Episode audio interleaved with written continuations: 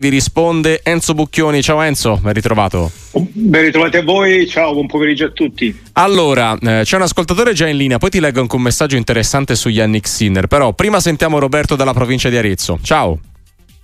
Ciao, ciao, grazie a tutti, grazie per, uh, per darmi questa opportunità. Primo vi faccio un appello, uh-huh. se invadete con le vostre onde anche il sud della Toscana, vi si sente meglio Vai, e, raccogliamo. e vi seguo di più, grazie. E poi una domanda su cioè, perché all'arbitro, all'arbitro gli fanno vedere delle immagini frontali e non di lato? Cioè lo sanno tutti quelli che hanno visto una corsa di ciclismo che se tu mi fai un'inquadratura da di fronte un ciclista sembra appiccicato all'altro, poi ti metti di lato e vedi meglio la, l'immagine e il distacco che c'è. E nelle immagini di Dazon dell'uscita del portiere dell'Inter vede, c'è un, uno dei replay, si vede chiaramente di lato che prima tocca la palla e poi eh, prende la boccia dell'attaccante. Ok, quindi la scelta delle immagini al VAR. Grazie Roberto. Enzo.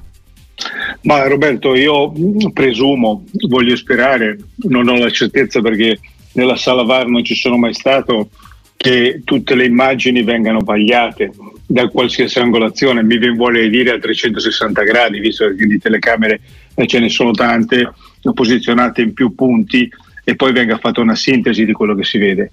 Eh, io la certezza che, che a lei per questo episodio non ce l'ho perché anzi ci sono state delle immagini viste da altra angolatura come dice lei eh, che eh, questa certezza dell'impatto prima sulla palla e poi sulla testa del giocatore della Fiorentina eh, non ci sono, anzi direbbero il contrario. Eh, mi sembra una, una, situazione molto controversa, per, se vogliamo rimanere sul fatto specifico, un'immagine decisiva che mi faccia dire eh, non, non, ce l'ho, non l'ho vista.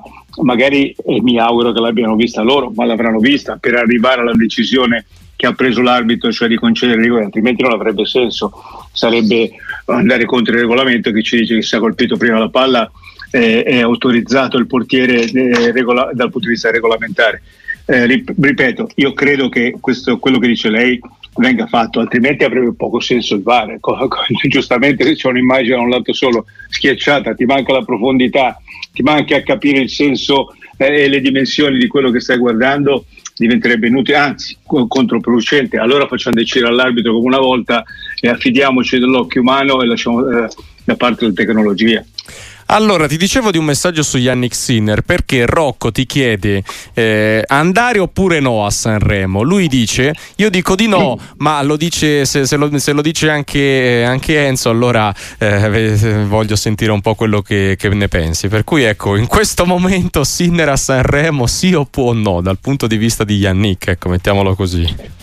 Rocco, Rocco, so di dire una cosa impopolare come quella che pensa lei io fossi Sinner a Sanremo ora non ci vado, ma per un semplice motivo, perché la mia carriera è appena cominciata.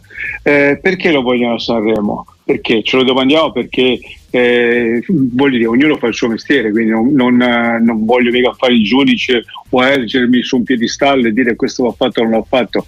Eh, è una, una dinamica eh, del, del, business televisivo, dell'audience, di tutto quanto. Amadeus ha fatto l'appello che tutti abbiamo visto, ti aspetta Sanremo, vieni, ma per un motivo molto semplice. il, il, personaggio più popolare in Italia oggi chi è? eh, forse più del Papa, più, più, del Presidente della Repubblica, eh, mediaticamente, chi è? Yannick Sinner. E allora io me lo porto alla mia trasmissione, eh, ho un obiettivo sicuramente di celebrare l'impresa italiana, che già sta ampiamente celebrata e lo sarà ancora, per far salire l'audience. E allora io, secondo me, che sono un grande professionista, un ragazzo straordinariamente serio, eh, con eh, le spalle larghe, nel senso che sono uscito da casa a 13 anni, ho fatto la mia carriera basata sul lavoro, eh, sul, sul, sul, sacrificio, sulla voglia di arrivare, sulla gioia di fare lo sport. E secondo me non è ancora arrivato il momento per confondere i due piani, cioè saper fare sport e diventare un personaggio mediatico. È un terreno fra l'altro molto scivoloso. Eh, se fosse un tennista già consolidato di 30 anni con eh, decine di, di slam vinti alle spalle, una carriera un ragazzino di 22 anni che, che, è arrivato ora all'apice, de, cosa deve fare? Quale deve essere il suo pensiero oggi? Rimanere lì il più possibile, a lungo possibile, sperare di diventare, eh, di fare eh, l'egemone, la sua egemonia nella classifica eh, del, dell'ATP, eh, di, di, diventare quello che è stato Federer, ha detto che il suo modello eh, è Federer. E questo deve essere. E Sanremo poi verrà, eh, ci sarà tempo di andare a Sanremo. E in questo momento io poi avrà un manager, avrà dei consiglieri, deciderà lui e comunque sarà una decisione rispettabile. Per come la penso io, farei il mio e continuerei a farlo eh, al meglio, ma senza quelle che chiamiamo distrazioni, no? perché poi eh, sicuramente questo ragazzo è quadrato e ha queste immagini che anche di una freddezza eh, dal punto di vista mentale mi ha impressionato, come ha impressionato tutti, eh sì. questa sua capacità eh, di, di, essere eh, un giovane vecchio no? nella testa eh, cosa, e, e, magari andare a Sanremo non, gli, non, toccherebbe nulla della sua personalità, ma, ma, ci sono tante cose che ti possono distrarre, no? non diciamo per fare eh, i babbioni o i boomer o queste cose qui. È una situazione da, da analizzare con grande attenzione perché tanto eh, voglio dire anche dal punto di vista economico eh, credo che eh, in questo momento sia Sanremo che abbia più bisogno di Sinner che Sinner di Sanremo, mettiamola così. Sentiamo un altro ascoltatore, Alessandro dalla provincia di Torino. Ciao. Allora, ciao, volevo ricollegarmi a quanto stava dicendo il vostro opinionista, che sono d'accordissimo con lui, sul discorso che Sinner ha fatto una, un, una, cosa fantastica, siamo tutti, siamo, siamo, siamo tutti felici della sua vittoria. Il problema adesso è di non, di non pomparlo troppo, secondo me, che la, che la stampa e tutti i media non gli, non gli tirano troppe pressioni, perché è sempre un ragazzo di 22 anni, quindi bisogna andarci molto cauti. Questa è una cosa. Un'altra cosa che io, che io devo dire è se Juve Inter può essere de- de- de- determinante per la corsa a scudetto e in caso di vittoria juventina si potrebbe aprire veramente un discorso di campionato non solo verso l'Inter ma no? Okay. penso che voglio salutare tutti e dire che è un ottimo campionato e lo sport è bello quando è pulito, senza arbitri, senza discussioni, senza la, Ok, eh, grazie, grazie Alessandro. Enzo, scegli tu se completare su Sinner eh, oppure andare su, su Inter. No, visto che siamo d'accordo, sì, il momento, ripeto, questa popolarità straordinaria, strameritata, va gestita, no? non aggiungo eh, nient'altro. Avrà tempo e modo eh, di diventare un personaggio anche mediatico, ma tanto nel cuore degli italiani c'è già, non è che se vai sul palcoscenico, ora eh, se Amadeo se ci sta sentendo, ma magari non gli starò simpatico, non lo so, eh, si tratta di, di portare personaggi per, per alzare l'audience del Festival del ma credo che neanche Sanremo abbia eh, poi alla fine eh, talmente egemone degli ascolti in quel periodo lì, però tutto fa riesce a portare un personaggio come questo. Ripeto, eh, la sintesi, quello che ho detto prima, eh, non dilungarmi. In questo momento è più Sanremo che ha bisogno di Sinner. Sinner, secondo me, non ha bisogno di Sanremo, di andare a Sanremo. Eh, poi ci andrà, verrà, non dico fosse, fosse, mio figlio, gli direi così. Poi ha consiglieri sicuramente eh, più esperti di me, più intelligenti, più bravi di me, deciderà lui. Eh, questa è la mia semplicissima opinione. Alessandro, eh, questa è una bella domanda su, su chi eh, Juve Inter, secondo me eh, lo capiremo in qualsiasi direzione può avere una, un risvolto psicologico, cioè l'Inter potrebbe, è vero che poi mancano ancora tantissime partite, eh, è vero che c'è tutto un girone di ritorno, poi c'è il torno alla Champions e tutto, però l'Inter avanti di un punto, eh, se dovesse vincere, analizziamo le due situazioni, se dovesse vincere vai avanti di quattro punti con una partita da recuperare. È vero che hai l'Atalanta, è un avversario difficile, ma eh, dal punto di vista psicologico eh, la Juve come la prenderebbe questa, questa eventuale sconfitta? Eh, visto che stai rincorrendo eh, il discorso del, dell'Adri e delle guardie non lo voglio fare, lo lascio fare Allegri, eh, stai ricorrendo, sei lì che avevi già superato, ti sei stata riscavalcata, una squadra molto giovane, non abituata a questi livelli, potrebbe avere eh, una botta psicologica. Non vi dico eh, per chiudere le speranze di eh, vincere lo scudetto, però eh, non è neanche però una partita svolta potrebbe diventarla. Mentre se dovesse vincere la Juventus è, è ovvio, eh, banale, che allora vi direi ancora di più, a parte il fatto di scavalcare l'Inter, poi l'Inter ha comunque una partita da recuperare. Quindi sarebbe per la Juventus la consacrazione di una rincorsa che sta facendo, quindi moltiplicherebbe le forze in questa volata. Eh, per, eh, è una partita video, eh, o, o, dentro o fuori in un certo senso, ma soprattutto eh, per la Juventus, eh, perché sono due, rosso e nero, eh, bia- scusa, bianco e nero la situazione. Se riesce a vincere metterebbe dentro tanto di quel carburante, la, la convinzione, è la prova provata che sei arrivata a livello dell'Inter. Quindi puoi crederci certamente sì, che sì, ancora di più. Quindi è una partita da guardare con eh, una grande attesa e vincerà chi dal punto di vista mentale queste situazioni che sto descrivendo io, che sono conosciutissime ovviamente anche all'interno del gruppo, sarà gestito meglio. Perché questa idea di cosa può essere il dopo questa partita, in base a come va, potrebbe condizionare eh, la prestazione di molti giocatori, soprattutto quelli non abituati. Tant'è che guardate, l'abbiamo detto sabato in diretta con voi, eh, le scelte di Allegri, eh, lasciare fuori il Diz, cioè, erano già con il pensiero alla di domenica e già qualche danno l'ha fatto questo pensiero, eh, perché è evidente che eh, la formazione di sabato con il doppio centravanti non fosse adattissima, però hai pensato tanto c'è l'Empoli, eh, preservo qualcuno, il Diz soprattutto che è un ragazzo sta giocando un po' troppo per la partita con l'Inter, ecco questo, cioè, queste cose potrebbero condizionare questo evento che comunque con, guarderemo con, con grandissimo interesse perché questa è una domenica di una svolta in campionato. Decisamente, sentiamo anche Giorgio Dallecco in diretta prima di fermarci, ciao Giorgio, benvenuto. Ciao, buonasera, buonasera, a tutti. Io voglio fare proprio un'analisi, una riflessione a cinque giorni dal, dal match del, del campionato. No? Uh-huh. E quello che mi viene da pensare, vorrei anche un vostro parere, è il quanto parlare, vociare che se ne fa di questa situazione di, di arbitri che comunque in incognito fanno rivelazioni no? senza stare ad escludere sulle rivelazioni, ma che credibilità pensiamo che possano dare un calcio che vive oltre che di business e ormai poco di pallone di fronte a un'attesa partita che farà ulteriore business. Cioè io non riesco a capire come inserire in un contesto calcistico tutta questa situazione no, esterna che va comunque a ad alterare quelli che sono i valori del calcio e da chi da 50 anni, da chi ha visto i Suarez, i Jair e i Mazzola vincere le coppe, stare a sentire queste cose a 5 giorni da una partita importante. Ok, grazie Giorgio. Enzo. Ma Giorgio, io mi sono già espresso su questa vicenda che mi dà particolarmente noia eh, ma, ma, non perché viene fuori ora, perché questo è proprio dal punto di vista giornalistico, eh, perché le rivelazioni anonime eh, dove devono portare?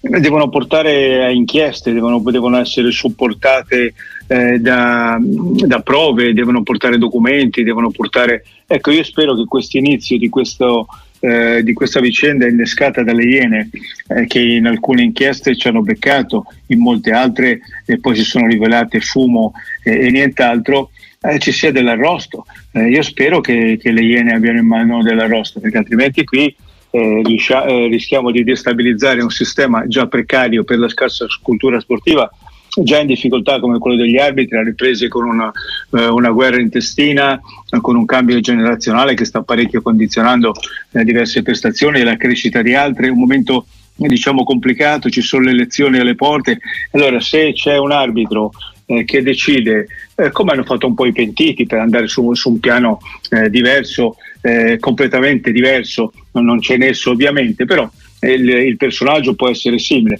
E I pentiti eh, che hanno eh, messo in difficoltà e a volte in crisi, a volte in ginocchio la mafia hanno portato, hanno fatto nomi, cognomi, hanno portato prove, eh, dato degli elementi eh, agli inquirenti per portare avanti le indagini per arrivare alla conclusione che sì, quello che ci hai detto si è verificato. Ecco, qui io aspetto questo, altrimenti diventa una caccia alle streghe, un qualcosa che porta discredito su una categoria che avrà mille difetti, eh, nessuno è perfetto, anche gli arbitri, anche nel corso della storia del campionato, eh, qualche difettuccio l'hanno mostrato, però in questa situazione io ho l'idea per ora, eh, se qualcuno smentirà sarò contento, che trattasi di una guerra per bande eh, proprio in virtù di, di, di un potere che, de, che, deve essere messo ai voti fra poco e due fazioni che si stanno confrontando all'interno dell'AIA e viene fuori questa storia, guarda caso. Ecco, io aspetto, ma non, non, ma non, voglio neanche sapere chi è l'arbitro.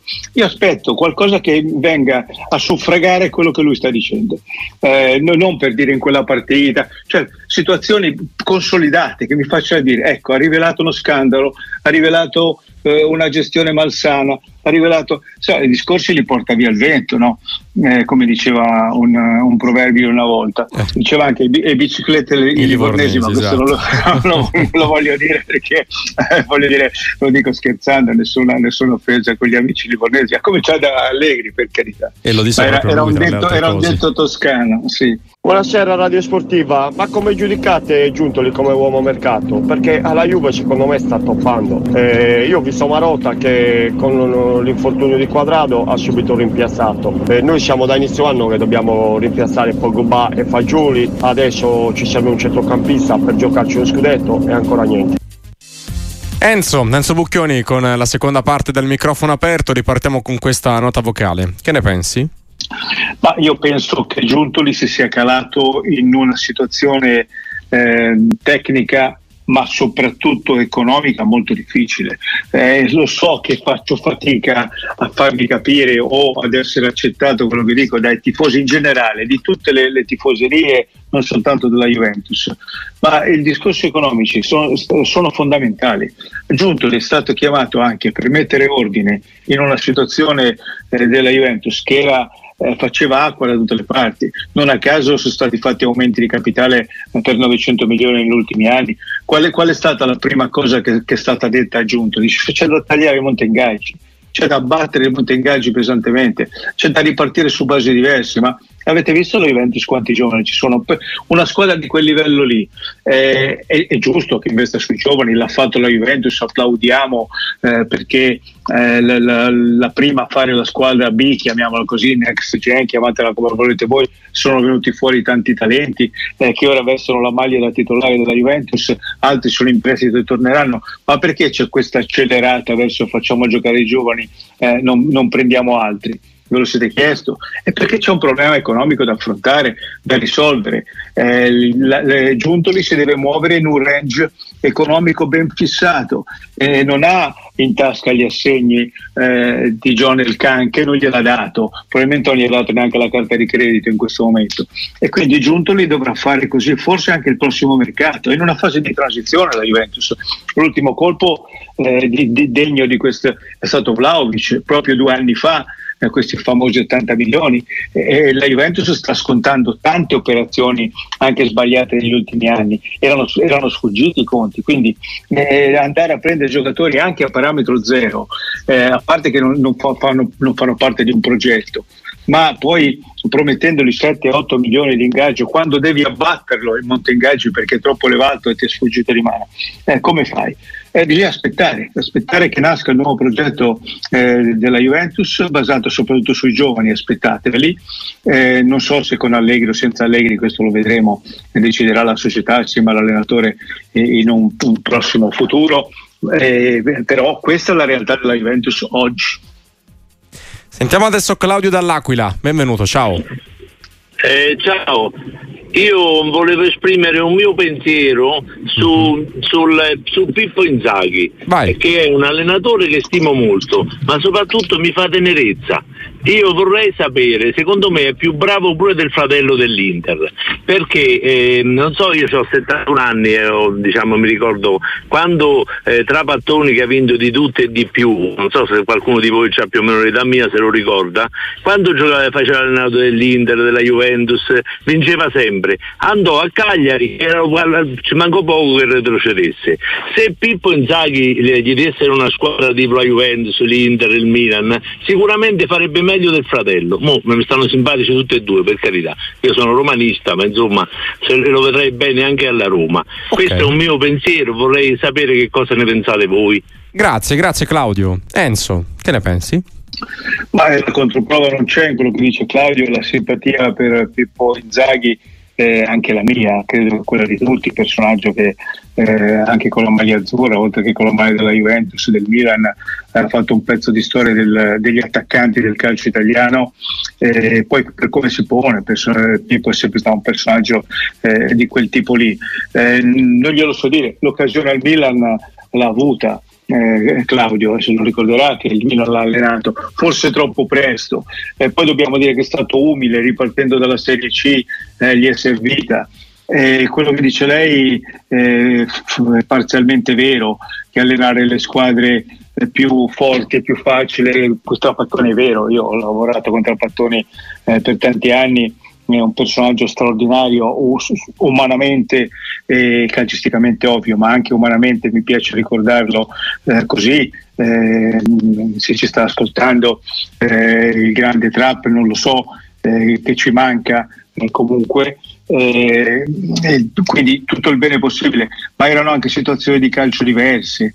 Eh, l'allenatore incideva molto poco, era chiaro all'epoca che se gli davi una squadra forte era più facile vincere, una squadra più debole eh, andavi in difficoltà eh, perché era un calcio basato più eh, sui giocatori. Che erano... Oggi un allenatore bravo può fare la differenza anche in categoria o quantomeno far vedere quello che, che sa fare nelle categorie minori, eh, persino in Serie B, eh, se sai del talento. Eh, guardate eh, quante squadre che hanno un allenatore di quelle. Eh, Pippo, secondo me gli manca l'ultimo step.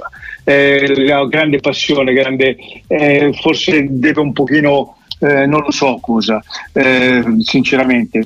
All'interno del suo calcio, negli ultimi anni è vero quello che dice Eli, sono sempre capitate situazioni disperate, eh, perché questa sua grande voglia di entrare anche in corsa ora a, Salerno è un'altra situazione disperata, poi se, se retrocedi che fai? Dai la colpa a Pipo Inzaghi, la situazione era già disperata, forse questa sua grande voglia di comunque di accetta tutto, ecco, forse io aspetterei in futuro un progetto un pochino più consolidato per dimostrare, ecco, per dimostrare che lui è in grado di farlo quest'ultimo step, mi sembra che il fratello sia più avanti, devo dire la verità, fermo restando la stima eh, che c'è la simpatia per Pippo Inzaghi, perché anche lui non è che ha cominciato da una grandissima squadra, eh, alla Lazio allenava la primavera, gli hanno dato la prima squadra e non era una grande Lazio, gli diamo una grande squadra. L'ha, l'ha, l'ha, formata lui, quella grande squadra lì, è stato bravo alla Lazio, dare una personalità, a portarla dove l'ha portata e anche all'Inter ha dimostrato eh, quello che, che non, non, sto a ricordare.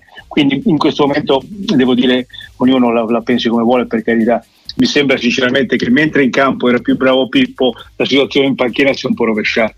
Sentiamo adesso Antonio da Firenze, benvenuto. Ciao. Ciao, buonasera a tutti e un saluto al direttore, è un piacere parlare con lui.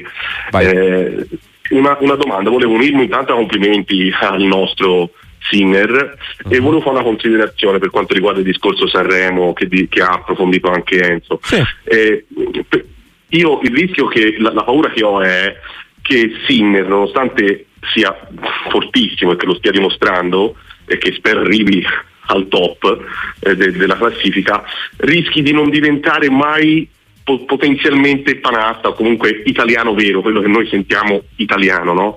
E quindi magari la mossa a Sanremo potrebbe essere un avvicinamento a un qualcosa di più borghese, passatemi il termine, che l'italiano predilige solitamente, no?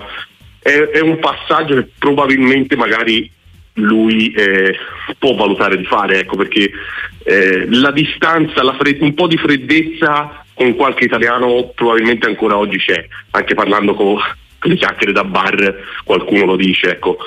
E quindi la, la mia considerazione okay. è questa. Il fattore Sanremo per diventare, per entrare nei cuori, mettiamola così, Enzo, definitivamente. Ma mi sembra, questo è sinceramente il nostro amico, eh, lo ringrazio, mi fa piacere, eh, piacere mio di parlare con lei, naturalmente eh, non lo so se si dicevano queste cose anche di Tereni all'epoca, no? ricorderete, eh, sono passati 40 eh, anni di più, eh, io non me lo porrei sinceramente, ora siamo cittadini del mondo, io vedo Sinner nonostante i luoghi di nascita e persino il cognome eh, poco italiano, un qualcosa che sinceramente dovrebbe interessare poco, non, eh, chiacchiere da bar, lasciamole fare, eh, sì, è italiano, italianissimo, è uno di noi, eh, dobbiamo essere tutti orgogliosi, non credo che abbia bisogno di passare eh, da Sanremo per essere sdoganato sotto questo aspetto, anzi sarebbe secondo me se la motivazione è questa a maggior ragione io non ci andrei.